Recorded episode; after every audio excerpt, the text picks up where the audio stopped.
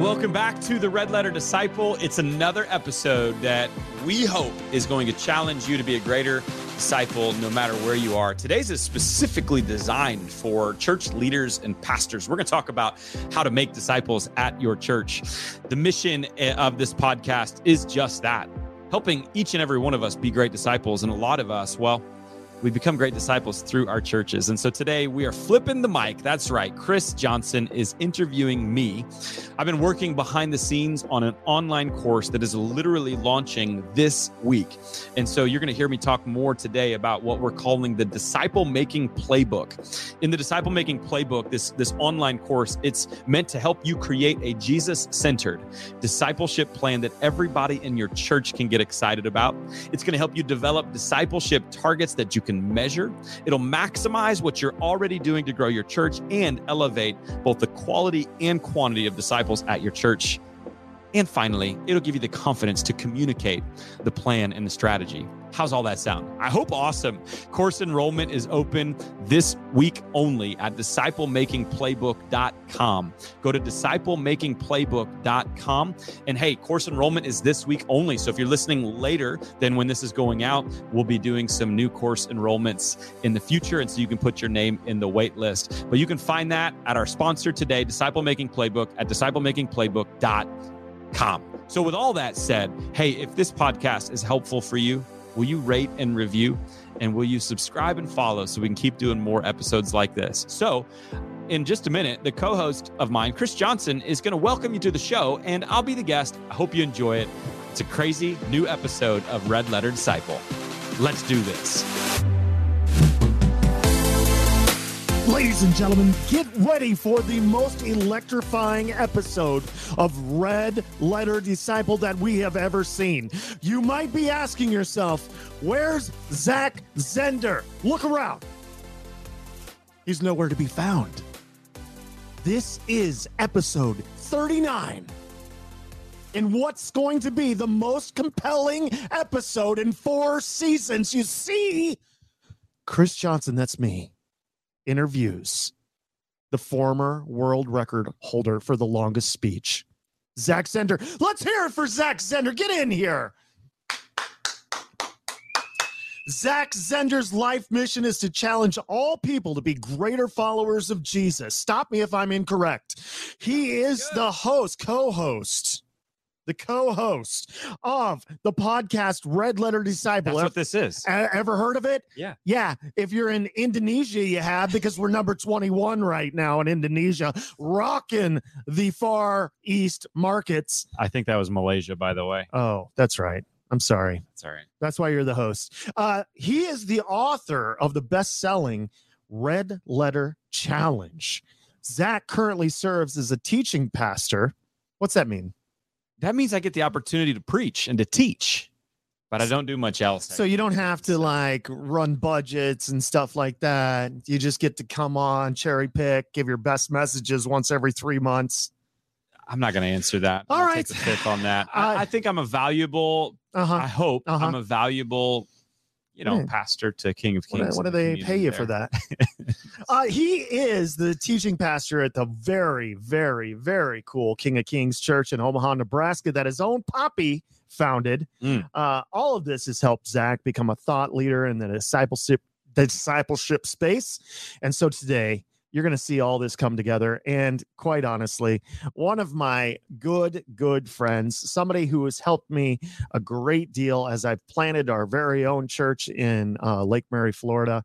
His passion, if you ask him, is to help church leaders, and he's done that on many late night phone calls with me. Uh, today's conversations really directed toward pastors Yeah. and church leaders, and we're going to help you guys. Thank you. That is real Corinthian velvet. Uh, we are going to help you raise up great disciples at your church. So, ladies and gentlemen, thank you, my good friend and the catalyst here at Red Hmm. Letter Living. Zach You learned that word catalyst from few uh, a, a guest this season, right? Yeah, I did. Uh, he was using things like catalyze. I didn't understand. Like, is that chasing a cow? I'm not Yeah, sure I don't know. exactly. Um, so let me just break it down because we were talking about this before Yeah. the podcast. Um, I think discipleship is tough. honestly. Mhm. Like, because I've always considered myself, and I told you this, an evangelist. If I can get somebody to come to an event, if I can get Right. somebody to come to church, I feel like my job is done as an evangelist, right? To a certain degree. Uh, but that's not the case with discipleship. Discipleship is something that like never ends until uh, the end, right? like, and it just feels so daunting and, and so intimidating. Why are you so passionate about something that many church leaders, if they're being honest, uh, would even proclaim is a very difficult topic? I, I think it's difficult, like you said, because there is no real end. It's just a journey. Right. And and we can we can get better, we can improve, we can be greater. And that's what this whole podcast and really a lot of the stuff we do at Red Letter Living is all about is to try to bring that out of people because God's put that inside of us.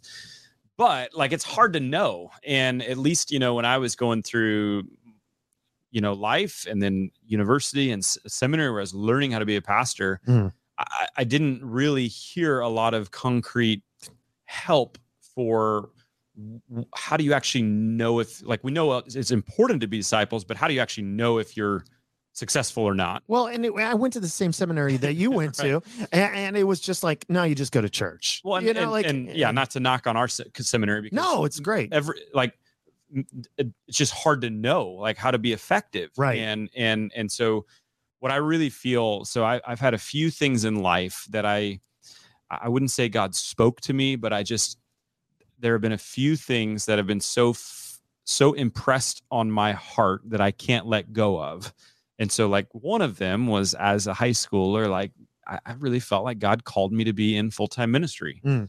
and and another one for me was in the f- second year of leading uh, a new church in Florida called the Cross. This idea that discipleship, yes, it's always a journey and there's never an end, but it's not as complicated as we've made it out to be. Hmm. And and so this idea was to to do what Jesus said to do for 40 days. And so we did this at our church before it became Red Letter Challenge. It was called the Do What He Said Challenge, Oh, which yeah. sounds very law based. Right. But it, it was uh, trying to mobilize an entire group of people to do what Jesus asked, called, commanded. And the simple thing that I felt like God impressed upon my heart was this the best way to follow Jesus is to follow Jesus. That's it. And for whatever reason, I felt like he put that on me uh, again impressed it on my heart that he was giving me that idea to steward Mhm. In this generation for whatever it looked like So you Does that make say, sense? yeah, it makes sense. But you say the best way to follow Jesus is to follow Jesus. Like that seems very simplistic. What do you mean? that's it that's a- all i mean is like we don't need we don't need new disciple making efforts Okay. it's not an intelligence problem that we have there's never been more information on how to follow jesus and i Mhm. think more confusion practically day to day to day what does that look like and so that's where i'm trying to come in with an answer is like jesus came and lived in this world. So he is our savior um, and and he's also our lord. Praise god he's both of those things but he's also our model our teacher our example. And so i don't need to look anywhere else for how to be a disciple of jesus. I just got to look at what he said and just Hmm. do what he said. Like that's at the end of the day whether i'm an effective disciple or not and and what i love about our theology and many as well is like when i fail at being a great disciple or living up to that there's grace to welcome me back Mhm. and so all of this is fueled and compelled by god's love and god's grace and it's his love and his grace that compels me to want to be the greatest disciple I can be. And the only way I know for how I'm effective or not is if I'm actually doing what Jesus calls me to do. Okay.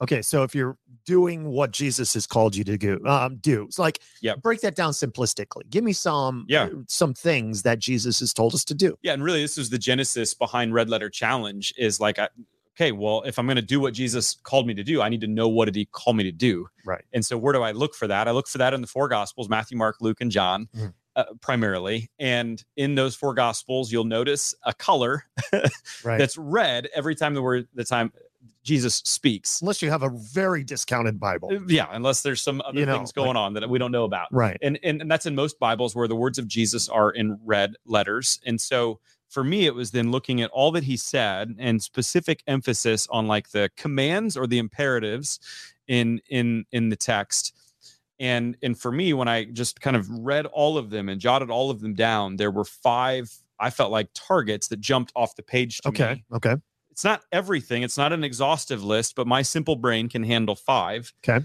And so these five for me were being. So it all starts about relationship before he ever asks us to do anything. He invites us into a relationship with him. Uh, forgiving Mhm. that that That's he- huge. Yeah, he Yeah. calls us to not to to to receive his grace, but also to give it away. Serving, so that and that's the there's a natural progression on these two. Like the more I'm with God in relationship with Him, the more I understand His grace and forgiveness. Mhm. The more I understand His grace and forgiveness, not only do I give that away to others, but I also like I want to I want to go out there and again compelled by that grace change the world. I Mhm. want to use the gifts and talents, and so then next is serving and and so i'm using my gifts my talents my unique abilities and then not just those but like the resources god gives to me and that that's where giving comes in that's the the fourth target and giving is really the one that he frequency wise talks about the most. Talks about money over a thousand times. yeah money and greed and Right. possessions and so there's a lot of that. And then finally um my hope is at least through the words of jesus he, he that that all of this boils out down to i can then be an evangelist. I can then be a person who goes and speaks and shares my story my testimony. I can be a witness in fact if you look at all four of the gospels we typically think of only the great commission in matthew 28 but all four of them plus the few red letters in acts 1 have a going a sending that's taking place So the last one is going. Last one's going. Yep. So Okay. being forgiving, serving, giving, going. And again, peeling back, like, how will I know if I'm an effective disciple? Uh, my thing is, if if you don't have targets that you're shooting for, you may not ever know. Mhm. And so I at least want to simplify things and again say this isn't an exhaustive list. I'm not saying it's a perfect list, Mhm. but hey, it's Jesus centered because it came directly from his Right, mouth. And so. I know I'm not wrong in that. Right. By the way, the overall idea of like going back to Jesus to hearing and doing what he said, that that's a stolen idea from Jesus. Sure. In Sure. the Sermon on the Mount. And Right. so and so I feel like it's pretty grounded in actually what we've seen is in the materials we create and these five targets. Uh, it, it it's it's really hard to argue against this premise. Sure. Sure. I, it, it Yeah. doesn't matter what denomination. If you're a disciple or a Christian yeah, exactly. or a pastor, it's like Do you ah, think? Do you think, Zach? Let me ask you a serious question here. Do you think that um, most church leaders, when they come out with a big thing like this, they always use alliteration? Do you think you failed because you didn't alliterate these five goals? Oh, that's a good question because I love alliteration Right. and acronym, and I think I've used it in. we've written wondering. we've written four books now, if you count the one coming out, in Uh-huh. Serving Challenge this fall, and all, the other three have either an alliteration or acronym. yeah, This I'm just didn't. wondering So, if if you feel did I fail the Lord in that? I don't know. Okay, all right. So Um, out of those, so uh, you- obviously you took these five Yeah. targets from Scripture, right? Yep. But let's have a candid conversation. Out of those five targets, which one, as a disciple of Jesus, do you struggle with the most? Yeah, that's good. I I think Not one- struggle, but what's the No, hardest? Yeah, you know yeah, what I mean? Yeah, I think for me, because you have a hard time forgiving me a lot. uh, others would say that I've done very well at you know still having you in my life after all the things. okay, that's fair. me. That's eh, that's neither here nor there. yeah there. so it's a great question and i actually think it's really important to look at the five and to realize where you are on these so Right. I, I would say the spectrums for me are the ones that i have the opportunity to struggle with the most Mhm, mhm. being um is the first one because just I'm- like I'm- being in His presence. yeah i'm just because you're a- very I'm. I'm a doer i'd Right, rather i don't need to sit and read this let's go do something right. and and so the the problem with that is if i'm not being if i'm not in a relationship with god like the the motivation can get wrong Right, the, and right. I, I don't know if i'd have the endurance Mhm. um, going would be another one and i think that's somewhat conditional for me because i'm, I'm actually usually not afraid to share my story and to talk about jesus um, but specifically with non-christians and the reason why this one's tough for me is Mm. because if i'm not intentional about actually being in a relationship with someone who doesn't know christ right. I just get in this Christian bubble Yeah. where easy. everybody I Mhm. know uh, already knows Jesus because I work in the church, I do this, Right. and like so I'm totally comfortable talking to other Christians about Jesus and Mm, sharing my mm. story, and I'm actually uncomfortable doing that with those who don't know him. I just without intentionality, I'm not in those relationships. I got you. So, So, so I go back and forth on the going one. so what about what about the one that just comes the most naturally to you? I? Yeah, uh, forgiving or giving. One of Okay, those, forgiving one or of those giving. two would be would be the one- the one. Yeah, and and and what's cool is the giving piece for me hasn't always been that way. I Mm. think like you know, part of my story is e- even in seminary, which is like the, I'm ashamed of myself of do, for doing this at that time of like the, the first financial freedom I had because I, I was running an online business selling selling stuff um, golf equipment online to make my way through seminary and, and did very very well at least comparatively to most seminarians Right. and I, I feel like and again it's a maybe not much to a lot of people but like the very first financial freedom i had i gambled it away and that was while i was at seminary and so like ah and so what's neat though is like literally. yeah, yeah. Oh, I okay. struggled with with that as a Okay. little piece of my story for several months Uh-huh. at least, and thankfully it it didn't go too far time wise, and it was an opportune time to kind of flip from that. But what's Right. neat is like that was a struggle, but now it's actually a spiritual gift. Like not only am I strong in it, like when I take a spiritual gift test, like generosity like comes Hmm. up to the top. And so Wow. it's pretty cool to see that. Do you think that phase actually helped develop the the generosity? Like Sure. once you Yeah. came out of it? Ah, Yeah. That's interesting. I I've said this a million times. A lot of times our struggles, like God, you it doesn't create that struggle, right? But Yep. then He makes it hmm so you can like minister to other people and navigate. I think of how many guests we've had on this podcast Oh, that like my goodness, right that that it, it's even the one uh, that we had you know the week prior Mm, with davey blackburn it's like sometimes god yeah it's not that he causes it but man he can use that and he Right, can right. use all of our past weaknesses and they can become great strengths of ours Yeah. that are actually in our hands to help bring freedom to others in the future which is pretty cool we were driving here today and we went by Omaha Steaks. And I constantly try to get you to stop at Omaha Steaks and you won't. But uh, that reminded me of something else you brought up. You brought up the other day uh, that the church can learn a lot from the famous hot dog eater, Kobayashi. Or who's that other dude? No, let's go Kobayashi. yeah Yeah. Explain. right. You have to explain. That makes, context, makes no sense. I know I got to give you a little context, right. And so, uh, what Kobayashi did Hmm. was he completely redefined the hot dog eating competitive world. How? So he, let me tell you this. So Yeah. yeah, you mentioned uh, he's not the guy today. He's not Joey Chestnut. Chestnut. That's who I was the thinking. man in That hot dog guy's eating. crazy. He's won seven in a row. right. He's like the Tiger Woods of oh, hot dogs. Yeah, oh, more than 15. In fact, last year, I don't know if you saw this footage. There was a the guy ran up there. Yeah, he Yeah. wa- a protester ran up during the 10 minute Yeah. hot dog eating Mm, contest, didn't and Chestnut like choke slammed the guy. Right, right. and still won by 15 hot dogs. Yeah. So Chestnut has the world record, 75 hot dogs in, in 10, 10 minutes. I, 21,000. I calories, saw our the way. producer Cam do 67, That's amazing. which was amazing. He And put down 67.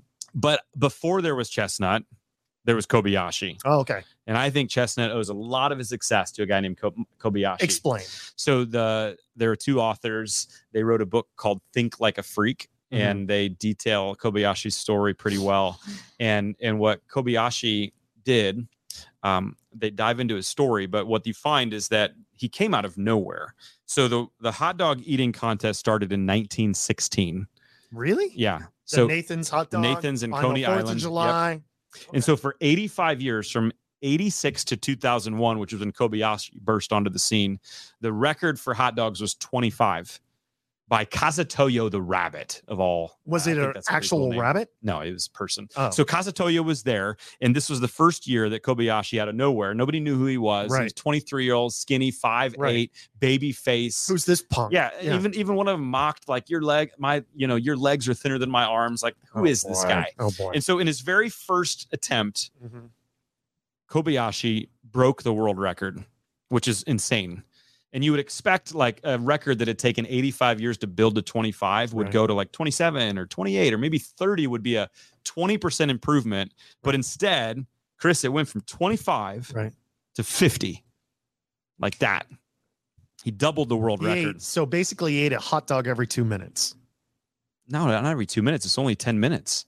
So, oh my gosh, He's eating Wait, five. he's eating minute. five And hot dogs. eating seven and a half in a minute these days. So five hot dogs in a minute. here's how he did it though. Oh, this, man. Is, this is where I find the story fascinating, where Okay. we're going to get the truth that comes from it. Mhm.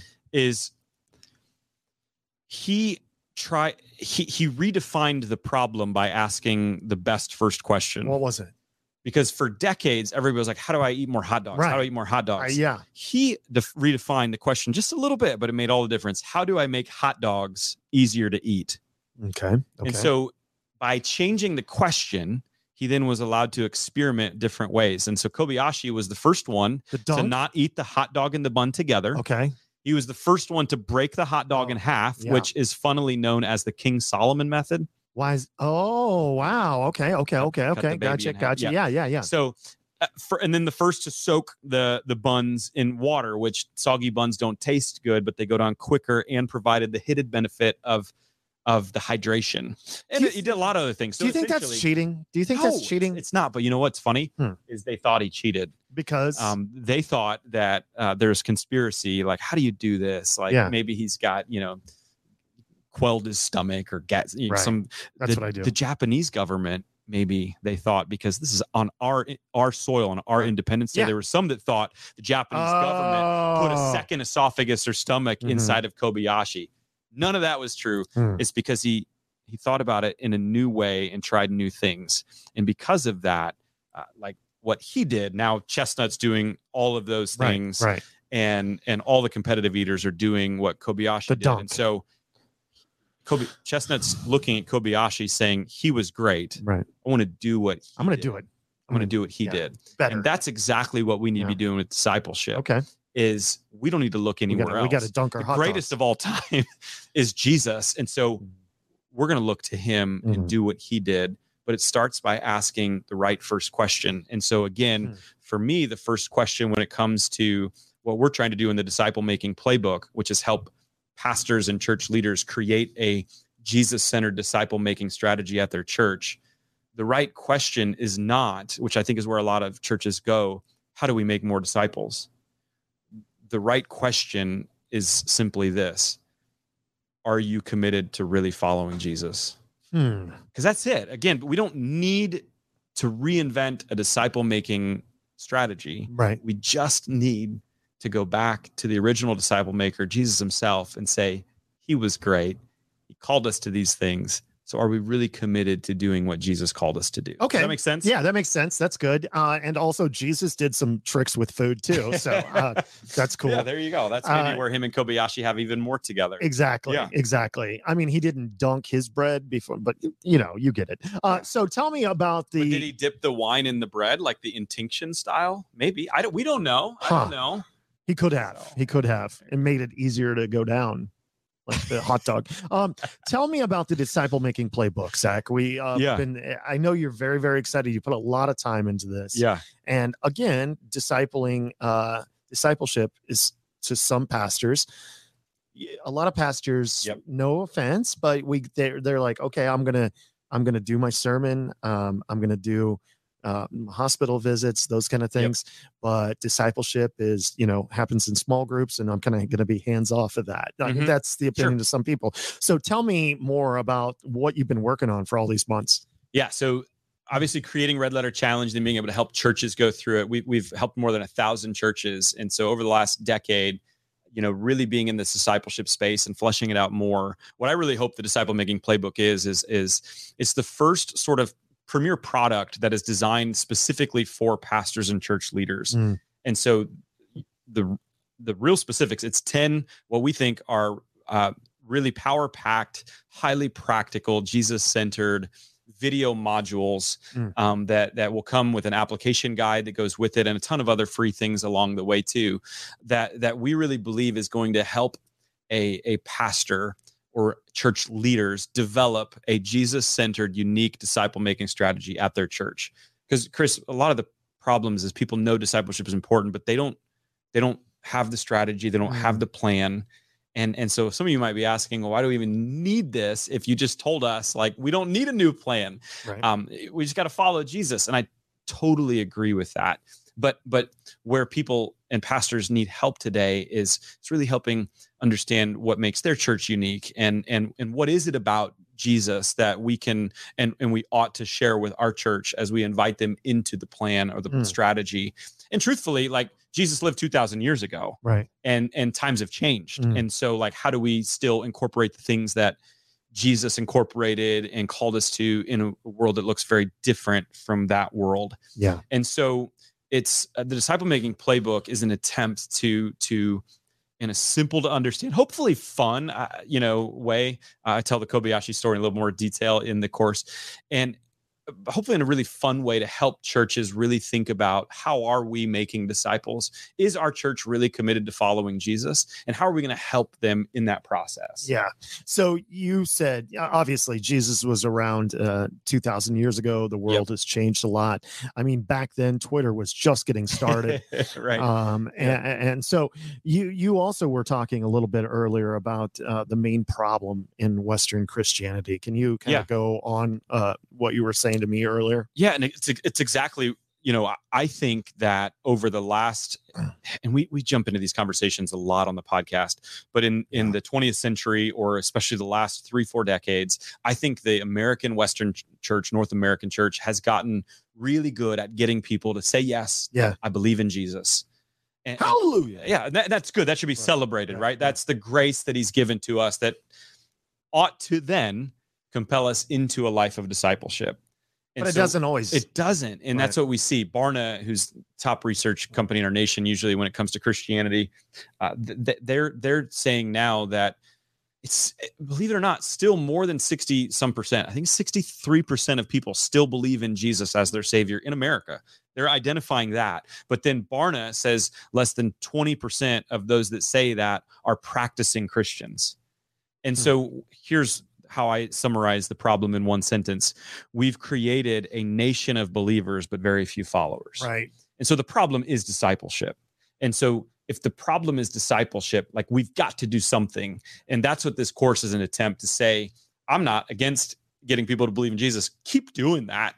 But let's then on the backside of that really form a church uh, what that will hopefully elevate both the quality and the quantity of disciples or christians at your church. So if let's say uh, like who is this the disciple making Yeah. playbook? Is it designed for a pastor to watch with like his small group leaders or is it designed for the pastor? And then ultimately part two of this question like what do what is the dream after somebody completes this course? Yeah, yeah like great question. Yeah. yeah so it's definitely designed for a pastor or a church leader or even better would be like an entire uh, church leadership staff or team Cool, or maybe board okay. of directors depending on how Right. churches are structured Right. so uh, awesome to have one person go through it better to have two or three even best probably to have i don't know a team of eight to ten or so again depending Mm-hmm. a little bit on church size and things like that uh, but but yeah so the goal is to help all of who, whoever it is at a church Mhm. um, to to to see the importance of discipleship, um, what what we've gotten wrong, asking the right question, identifying what needs to be in our disciple making playbook, Mhm. and then um, you know part of it too is like we are doing a lot already at our churches, and Yeah. so how do we maximize and leverage the things we're already doing? right how, how do we do discipleship in a digital age we'll, we'll talk about that in one of the 10 sessions and and then finally at the end what we want to do i- the last session is all about communicating the vision so my hope this is the you know the goal of the course is that you would go through something like this and again ideally likely with some key team members of yours and at the end of it you would have developed a jesus-centered disciple making playbook that everybody in your church can get excited about Mm. so we're trying to create a discipleship strategy plan. uh, We call it playbook so that at the end of it, like you've got something to present to your church i see that that everybody in your church is going to be a part of. and it doesn't matter like like new new believer Correct. 30 year old believer uh, things like that okay So one of the sessions, Chris talks about what uh, I think is the one thing missing from most. Well, some churches don't have one, but when they do have one, here's what I think th- the one thing that is missing from most disciple making playbooks, and I've touched it on al- already, and it's measurable targets. okay right? We we talked about that from the mouth of Jesus. These are the five I located. And so what I say in the course and what I say now and, and all the time is like if you've got a disciple making strategy and a plan that's working, keep going, right? If you don't, try these five targets. gotcha Or if you don't like these five targets, that's fine, but make sure you choose targets that are Jesus centered, simple to understand, and then finally the big one, measurable Mm. that you are committing to measure over the long term. So the the targets, if you will, Chris, are the outcomes of the disciple making playbook. Like these are the things that we hope uh, come from it. So so you'll come up with a plan for your church and a part of that is developing and discerning what are the targets that our church is committed to measuring over the long term and I'll even talk about how to measure those targets inside the course. like a tape measure maybe abacus. It may be. Yeah. Um, Yeah. I I do most of my. I I'm still concerned that there's going to be a great uh, electronical, uh, you know, a breakdown. So Yeah. I do all my computing on an abacus. Wow. Yeah. Um, Elect- so- electronical is that a word? Electronically is a word. Maybe it is. Cam's saying yes, and I trust him dearly. Uh, and so you told the story, uh, Matthew uh, Emmons. Emmons. That's right. Have you And- heard me share that one before? No, I have not. But you briefly said it, and I said, Yeah. "D- d- "Zip your lip. Let's do it for the podcast." Uh, so And- tell it here. Yeah, and that comes back to the targets. So it's another uh, kind of illustration or story to to um, bring the truth to what I just mentioned. So Matthew Emmons was a an Olympian. Um, he was in the 2004 Athens Olympics, and he was the greatest sharpshooter Oh, I was in that one. ever to live, Yeah. ever to live. And so, uh, the in that those Olympic Games, the answer uh, or, or the question wasn't like who's going to win gold. Everybody knew Matthew Emmons was going to win gold. It was like Right. who's going to win silver. And so, sure enough, he gets to the uh, Athens Olympic Games. He crushes it. He's way ahead of the competition, and he gets down to his final shot. And I think technically he needed a 7.3 to win, and he'd not gotten worse than like a 9.5 or something in the previous nine shots Mm. and so he's he's getting ready to fire his last shot way ahead of the pack and the greatest sharpshooter ever to live you know he stills his breathing because rifle sharpshooters like they try to fire in between their beats per Mm, minute or mhm, whatever mhm. and so that's you got, you got to learn that breathes calms fires and sure enough bullseye right i mean what else would you expect from the Yeah, I mean the world's greatest sharpshooter. and it was a bullseye problem Wrong target. he he he crossfired and so Oh no, really? yeah, he he legitimately did, and he he hit bullseye in the target next to his lane. It's like it's like when we bowl Oh, and like yeah. we skip the lane over. I've actually done we get a that, yeah. strike in the other lane. It's Yeah. cool, but It it, still counts, for counts, nothing. right? No? And sure enough, he got a zero, finished eighth place. Oh my goodness. And and so here's the the truth. Uh, but hold on, hold on. I, I honestly feel like it's harder to get a strike in an opposing lane. I it agree, your but it still means nothing on okay. the scoreboard. All right, all right. And it meant nothing for Emmons. He didn't get a gold medal. He dropped to eighth. Wow. And so the point is, you can literally be the greatest sharpshooter in the history of the world, which he was up to that point. Mhm. But if you don't know what you're aiming at, or you're aiming at the wrong targets, it's going to have devastating consequences. Wow. And that's where I think the Christian church has gotten is we're either a not aiming Yeah. at anything, and Right. and and that's where this conf- really confusing representation of Jesus comes from, or we're aiming at targets that are actually taking us into places and and and uh, where we don't want to be. You- Okay. So talk about one of those targets Yeah. that a church aims for that sometimes is completely off the mark. Oh, totally. And and and this was stuff I read from in my seminary days. Uh, David Kinnaman, his Mhm, book mhm. Unchristian, Right. which really is is I would say the the basis for a lot of what Red Letter Living, not just the Disciple Playbook, but this whole ministry is all about. Because in there they were asking people impressions of Jesus, Mm, which were mostly favorable, and then they would ask non Christians impressions of Christians mm. which are supposed to be followers of Jesus. And and and so the number one words that came up from that study, which some of you pastors, church leaders have heard maybe a hundred times, judgmental, Mm.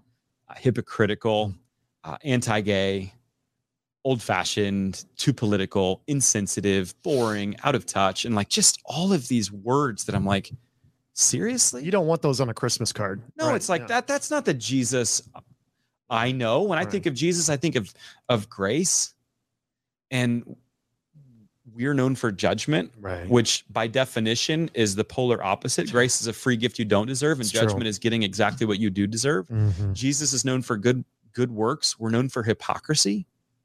Jesus is known for unity. We're known for division. Like we're not missing the mark by a little bit. We're way off Yeah. And and that's this whole red letter ministry and that's where i think churches can do really well at if we do nothing else we've got to come up with helping our people see what are the things we ought to aim for Yeah. and again that's where i came up with those five targets and challenge people and pastors to come up with their own targets if they don't want to use those five So you use that word a lot. Like Which on one? Every, Targets? No, no, no, no. A challenge. You use Yep. that word all the time. You use it on every book that Yep. you produce is challenge, challenge, challenge. And I've known you for shoot 15 years. Um, like you are a competitive person, right? Like you, you, you Mhm. are. Uh, I mean, I've played, You are as well. I am, but I played ping pong with you, and you are uber competitive. I don't think I've ever beat you in a game of ping pong. I don't think you've ever beat me in a real ever- athletic event. I don't think you've um, ever admitted that before. I take yeah, good. like basketball, I think I'm 87 and 0 against you. Uh, but that's neither here nor there. Uh, the the point is, talk. Why are, are you so focused on the idea of challenge? Right? Yeah. Yeah. So okay. So in in the disciple making playbook, we talk about the five target or however many targets, but those are the outcomes Mhm. that we want. So so what then is the system?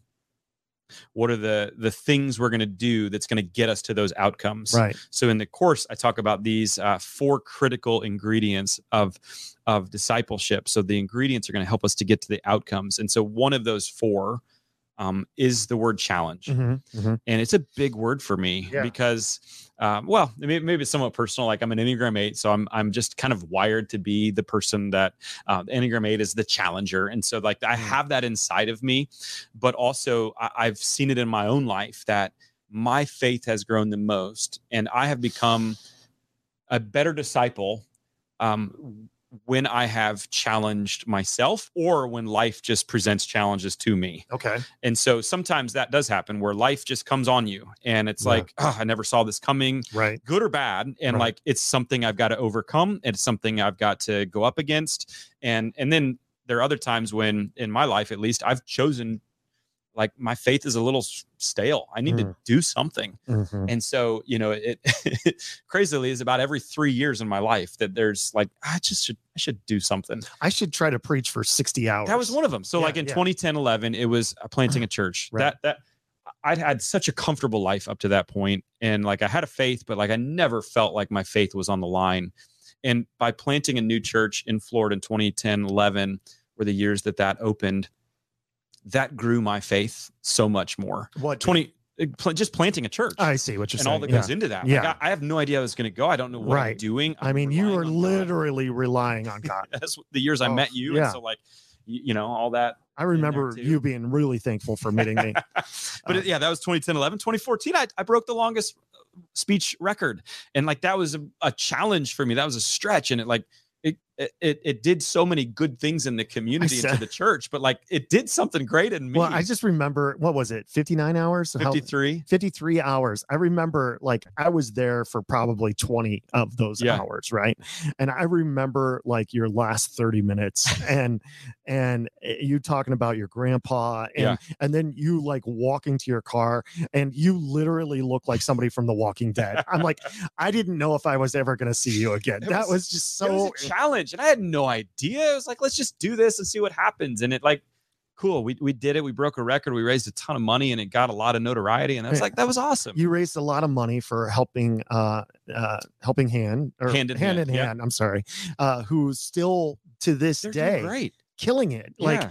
and and, and they're just so you, if you've never heard the story before uh and i'm tooting zach's horn but uh but god like inspired him because he had this gentleman named dave douglas Yeah. who we had on a previous Yep. podcast go listen to it We'll put that in the show it's notes. so good uh, i mean he had he was a mail carrier Right. he was a, a mail carrier and he just had this passion that he wanted to help people in addiction and zach gets this insane idea that he's going to preach for 53 hours and they're going to raise money he raises over six figures for Yep. this it gets started and dave douglas still to this day is Yeah. running hand in hand and they're doing amazing like Yeah. if you ever have a thought that like man we should try something like this uh, I mean, go for it would be the, the Absolutely. thing. Like, I mean, that when you came to me and said, we're to do this, like, I can't stay up uh, past 1 a.m. Like, and Zach had all these nurses and nutritionists, and they're feeding him like coffee and all this different thing. Gatorade, take this.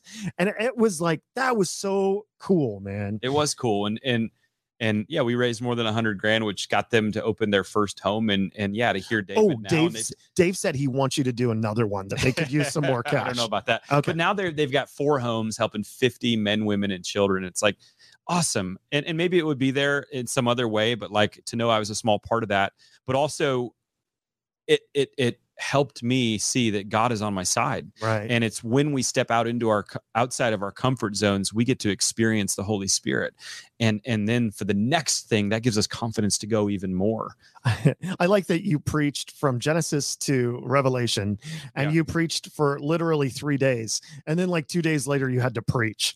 like, like, hey, guys, uh, just go. But no, I don't know if it was I two days later. The next Did you take the next Sunday off? Yeah. Like, what else do you have to say after That's what that? I said the next Sunday that I did preach. I was like, I I feel like I gave you all my best Yeah, material. Yeah, just go back and watch the 53 hours. you got a lot to listen to. Exactly. So uh, I've had a question that I've wanted to ask you, and I've I've held this for a while. Like Uh-oh. when when COVID came along, right? And I, I know we haven't completely, but we're back to kind of Yeah. where we were, right? And people, church um the pastors were doing a lot of stuff online Mhm. right i know you guys were producing all kinds of videos at king of kings and and things like that and we were producing videos but the number one question that i had and I planted a new church six weeks ago, Resurrection Church in Sanford, Florida. Go check it out if you're there. Um, I, I planted a new church and we intentionally have not streamed any services Sure. because I want people the first couple of months to come check it out. Yeah. Right. And I get it. We're going to have to do it eventually.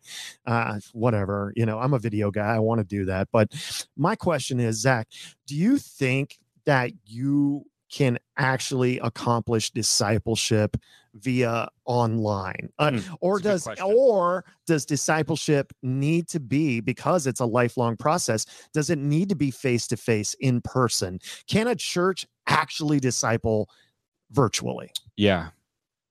So my yeah, it's a very good big question. it is and i, I- know it's not going to be a simple answer Well, I think the answer is yes, okay but it's different. okay And so, you know, I have my my hunches and my biases. I I Mm-hmm. would prefer that discipleship would be would be in person. Mhm. Um, but discipleship digitally definitely is happening, can happen, and will happen. And and there are there are some relationships that that start online or digitally, and then they will become a physical. Like oh like that- your like your uh, marriage to allison uh, no, that started in person. oh it did start Yeah. in person But okay. but that happens all the time. I mean, dating app, dating apps and websites, like, Mm. and, and not just that, but meet up. You know, you, you you join through these things, or you get on a Facebook group, and Right. and things happen. Like, and that, so there are many relationships that do that, but there are some relationships that are all online all the time, and that's all they'll ever be, and and that's okay. It's just different. Mhm. And and these relationships are already happening. And so for me, when it comes to discipleship, can someone be discipled digitally? Yes. Um, can they be discipled in person? Yes. They're just different from one another, I and they can help one another. and so you can't do it the same way you can't do it the same way in some ways. Okay. And so here, here's what we teach in the in the disciple making yeah playbook. just give me the whole thing so i don't have to order the product is is we teach this that uh, I, I I teach that the same ingredient like you don't need two discipleship plans. I'll just say that you need one one that's big enough to encompass what you're doing in person and digitally. Mhm. And so I think it's the same ingredients and it's the same targets. So it's the same uh, systems that that you're putting in place, and it's the same targets that you're trying or outcomes that you're trying, but it's different in how you achieve them, okay right? okay And so relationships is one of those ingredients that I, I, isn't super important and that we talk about. And and and so relationships, there there is in-person relationships, there are digital relationships. They are both valid. They are different from one another. Mhm. And so it's it's not necessarily saying I've got to do these seven things digitally and these seven in person. It's no, I'm going to stick to this and I'm going to see that here's the the the the power of this in person and the power of this online. Here's the weaknesses of this in person. Here's the weaknesses of this online. And we're going to figure out for our church what's best in that. And for each church that's that's going to be a little different. I do believe that you know the answer for digital in the future for most churches is not less it's going to be more like digital's not going away it's just it's disrupted. what do you mean not what do you mean more you know I, we, we have to uh, and this is more of a collective Yeah, thing yeah, yeah, than than maybe an individual church because i think All each right. church has to find what what works for them. are them you saying produce more content yeah we have to be like Uh-huh. this is where people are today okay um, they are are there digitally and and so if we're going to learn how to disciple people Right. it real discipleship is not going to happen primarily from one and a half hours on in a month right which is the average you know person comes once to twice a month right so we have to figure out how to get this. Okay, so let me ask you another follow up. Um, uh, does discipleship happen in a Sunday morning service? totally. Okay. Yeah. Okay. And that's a big like thing for me is uh, I really there are a couple things that pastors say that bother me. Uh huh. Um, one is that uh, you know relationships don't happen in rows; they happen in circles. Mm. Which what they're meaning by that is is or discipleship doesn't happen in rows; it happens in circles. What they mean by that is small groups are important because that's what happens in circles, and I Mhm. totally agree with that. But why are we devaluing then the very thing that many of our churches are spending so much time, emphasis, money, staff, which is the weekend service, the rows? Do you think it's devaluing it? If you say discipleship doesn't happen in rows, it happens in circles. Uh huh. That to me feels like you're So, devaluing the thing that I- you're likely can- spending the most time Can on. I tell you what I said last Sunday? Yep. And you're probably going to chastise me. This I'm dead serious. Okay. That's, I hear it all the time. I said um, because I was pushing out our new small group program, right? Mhm. And I said the church is one of the few places that you can still come and get the gifts of God. Yeah. You can get his word Yeah. in a tangible way. You can get in our belief is that God is present Yep. in communion. So you get Totally. forgiveness Yeah. um, and you get adopted into the family through baptism. I said there's a lot of great places in this Yep. world, golf clubs, Yep. all these different places where we long for community. But this is one of the last bastions on Mhm. earth where we get those things. And I, then I said, but I believe that deep discipleship happens in small groups. Yep. And so I think it's imperative that we get into that community and allow the Holy Spirit Sure. to f- uh, develop a deeper discipleship there. I have no no qualms with that, Chris. All To me- right. To me, the answer is both. Yeah, we, we need the community and the presence. I'm just glad that you don't have any qualms. we need all of that from the Sunday experience, and we also need small groups. So Uh-huh. we need them both. To me, it's like I, I'm not. I don't want to devalue or diminish what we're doing. Yeah. I want to say what we're doing is important on all those levels. Mhm. And and so I, I mentioned the one thing. I, the other thing I don't like that pastors will often say is, well, transfer. You know, transformation doesn't come through information; it comes through relationship. And I'm like, it does come through Mm. relationship, but it also comes through information, which is the preaching of the word. It's Right. the- I mean, it's it's faith comes from hearing. Yes, it absolutely. And so all of my my thing is not these are bad, these are no, it's like we need all of that, but we need to figure it out in a way that makes sense for our people. That makes sense. What um what, can you give me an idea uh, in your personal life what brings you the most qualms? All right. Maybe, Uh, maybe when we do podcasts in the days you stay with me in the house. Oh, I love Yeah. it. I love it. I love staying at Zach's house because that when I get there, his wife, you must travel a lot because there's always in the shower like all the little hotel shampoos, Nice. and I get to I get to pick Oh, what hotel shampoo I want. So today I went uh uh uh, uh Vidal Sassoon. Oh wow. It was a nice. uh It, it was just great. I really love it. It's good. And you were telling me about the apricot face. So here's well. here's a dead serious thing. I get in there, and I'm not the kind of guy that uses a scrub on my face very much. But I Allison had put in Yeah. my shower a really high end apricot scrub.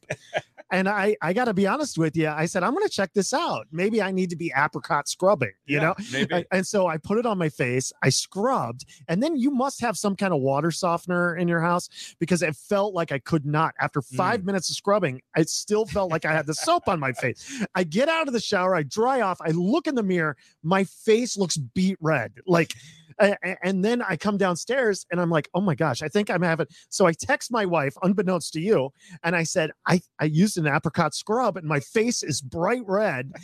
And Jen goes, You you dummy, you're not supposed to like you're gonna be on camera. Don't use new products. Anyway, Wow. all right. Sorry. We can cut that. We No, can cut that. great. I'm just saying, eh, but it's it had like some pumice in it or something. I don't know. Hmm. Um all right.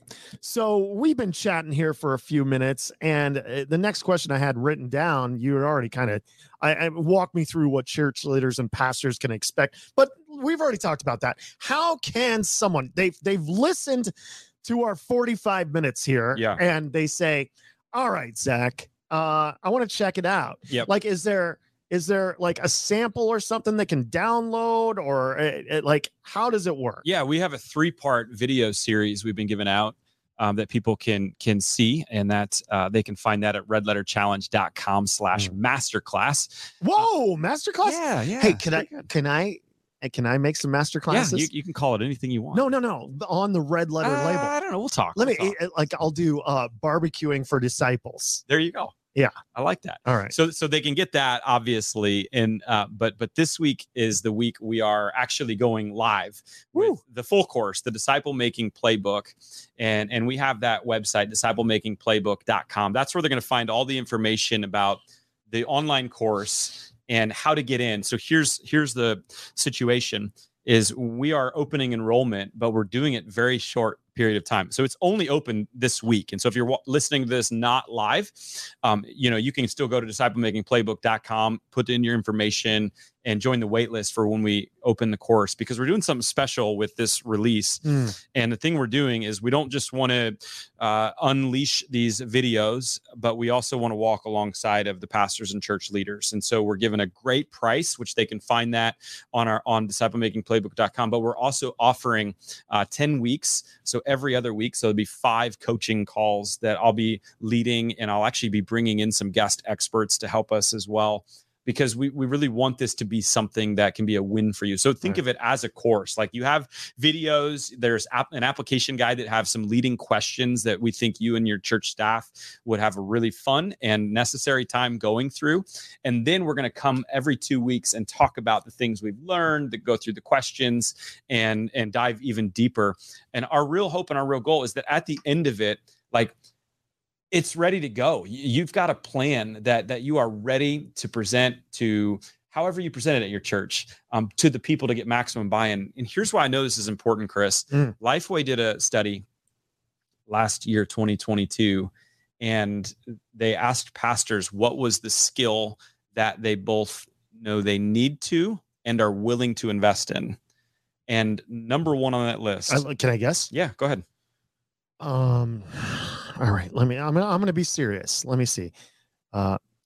Well, it would make sense to like growing disciples. That's it. Yeah. Disciple making 63% and 55%. um, Fifty-five percent was. Uh, they could click a few, but 55% was technology. I was so- going to say technology. Think about that though. Like 60 most and, and I think that's good. I think that that people are At least they're aware. Exactly. Something's got to change. Like all Yeah. the graphs, all the charts, all the trends are are going in the wrong direction. Right. And and Sam Gibson was preaching on on revival once, and he quoted Barna that that typically when they're looking at charts like this, this we are in an irreversible decline, Mm. which is really depressing. Yeah.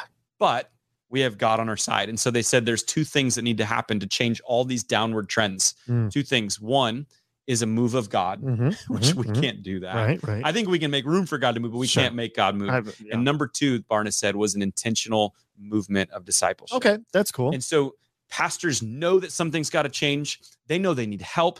Um, they said they're willing to invest in it. And so my piece is great. We've been doing this for 10 years, and I think we've got really great content that we've been developing that can really help be an ally to you and your church that in the end is going to produce greater disciples of Jesus and it's going to be awesome to walk alongside of you and so I hope I hope everybody the church leaders Give them the website again. in. Give them the website. disciplemakingplaybook.com. You can see it all there. Uh, you can preview uh, the course as well. And Don't get everything. forget to use the promo code Chris Johnson is my favorite for three percent off. Uh, Did we not do that? uh, yeah, maybe scratch that. or or hashtag more cam uh, for uh, one off. Yeah. yeah. Do you Actually, if you if you put that in, we're going to charge you ten percent more because that's but just. this is the time to get in. I don't know that we're going to be doing the live coaching to go alongside of it I'll do it. um, outside of this particular offering. And so if someone wants to get in, not only are they going to get the the videos, the application guide, a bunch of freebies to go with it, but they're going to get 10 weeks of coaching to go alongside of them. And so if you're on the fence, like this is the time, let's do it. yeah, come on. Seriously, get off the fence. I want to help churches make Eh, disciples. Do people still sit on the fence? I don't it's know. uncomfortable. Why Yeah, would I you mean- do- get off. Yeah, yeah. I mean the yeah. All right, Zach. Yeah. Um, I've been doing this now for 39 episodes, Yeah, and baby. I don't know if you've heard one of my podcasts, but at the end of every podcast, uh, I ask our guest uh, to challenge our listeners. Okay. And if there's one thing that they could do practically Yep. this week to challenge themselves, Zachary Zehnder, What's your middle name? Andrew. Zachary A. Zehnder. Mm.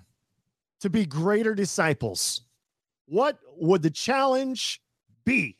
That's good. So uh, this would be for church. Well, I've asked it 39 times. yeah, and yeah, there you go. This would be for church leaders and individuals. Okay. Uh, Do you have a two part challenge? No, just Oh, one. okay.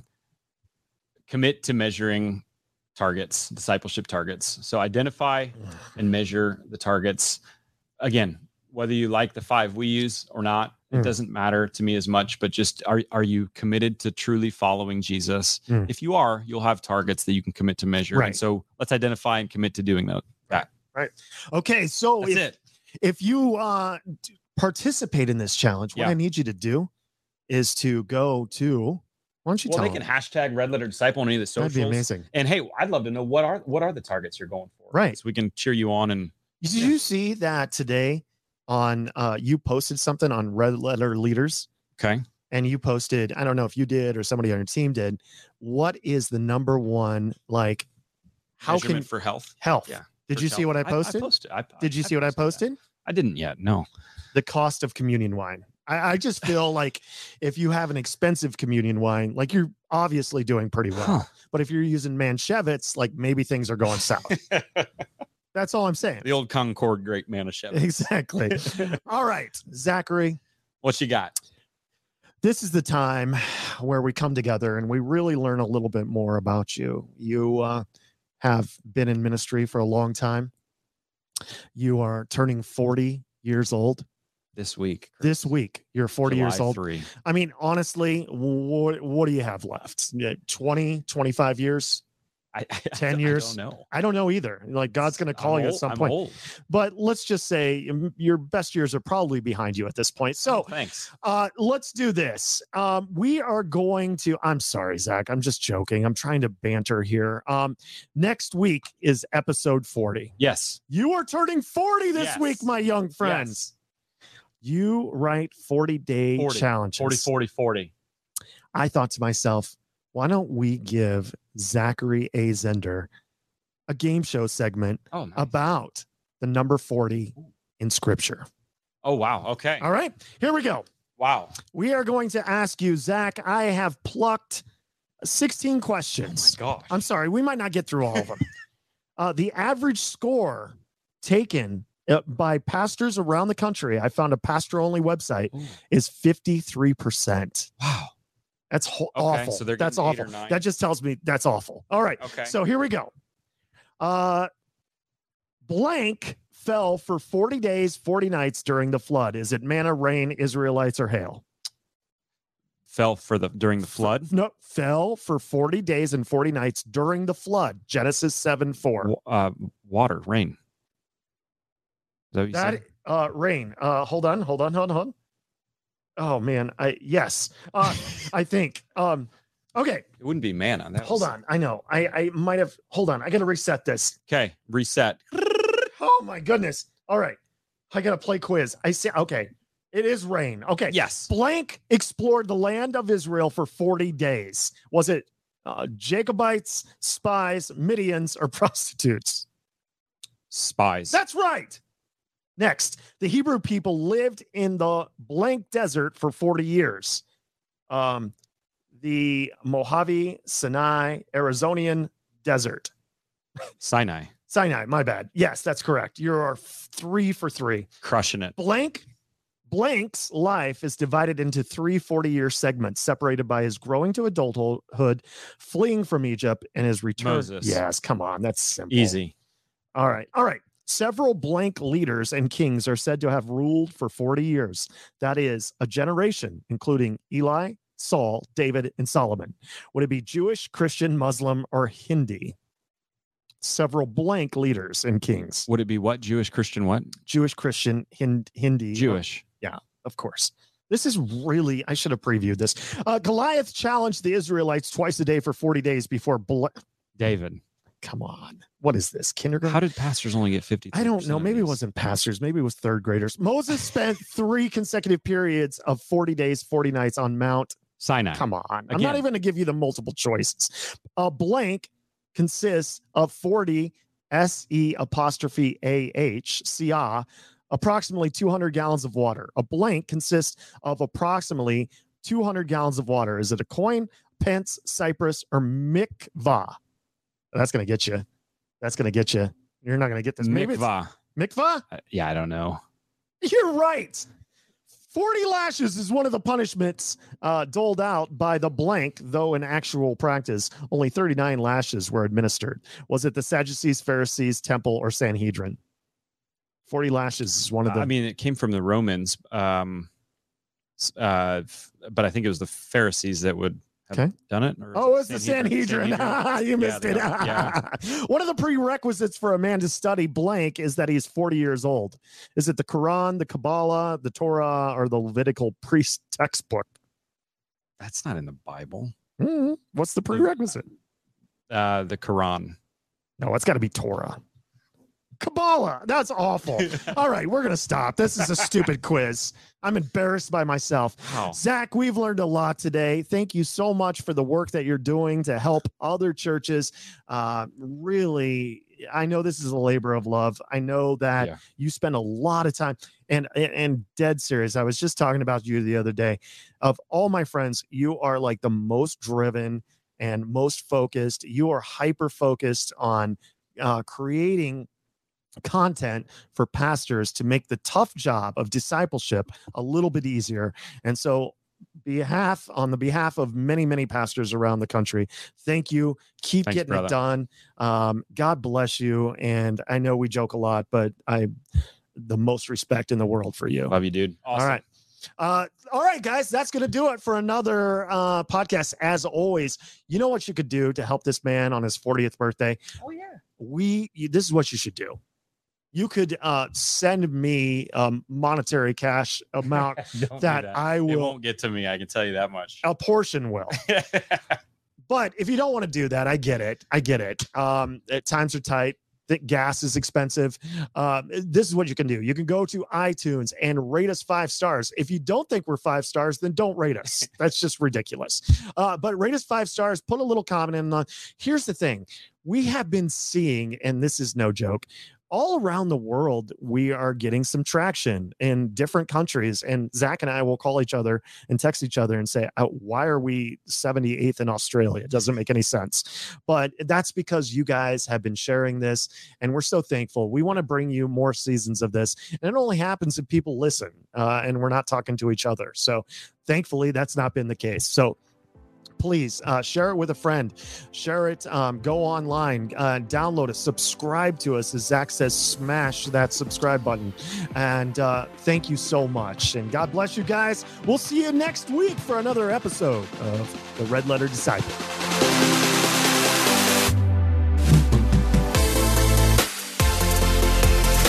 Well, I hope that was helpful for pastors and church leaders, and I want to be more helpful. So, uh, thanks again to our sponsor, Red Letter Living, and for my team that's really helped me go all in to create the disciple making playbook.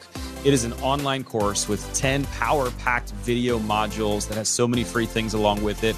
And if you sign up now, as you heard in the podcast, we've actually got an online coaching that'll be going on for the 10 weeks. And so this added bonus is awesome and we want you in. So go to disciplemakingplaybook.com, get in today. Like this week is it. And then we're going to close enrollment. And of course, there'll be future times as well. But we'd love to have you and really help your church create greater disciples. Hey, if you missed anything, you can go to our show notes at redletterpodcast.com. You can find links there. You can find the link for our sponsor, and you can find links for a lot of the things we mentioned in today's show. So, with all of that, next week, I'm really excited to bring a guest onto the show. He came out with a new book. His name is Sam Black, and he came out with the book, The Healing Church What Churches Get Wrong About Pornography and How to Fix It. Sam's been working with Covenant Eyes for almost two decades, and he's got not only his own story to tell, but he's got a background in this. And truly, I think it's one of the most helpful podcast episodes we've ever recorded to date because pornography, it's a major struggle. Many are stuck, but thank God we don't have to be stuck. God has freedom for us. So make sure you don't miss that. The way you don't miss it, follow and subscribe on whatever your favorite podcast platform is. And then it'll automatically pop up next week. I don't know what that sound was, but hey, I'll be seeing you next week. God bless you. a Huda Media Production.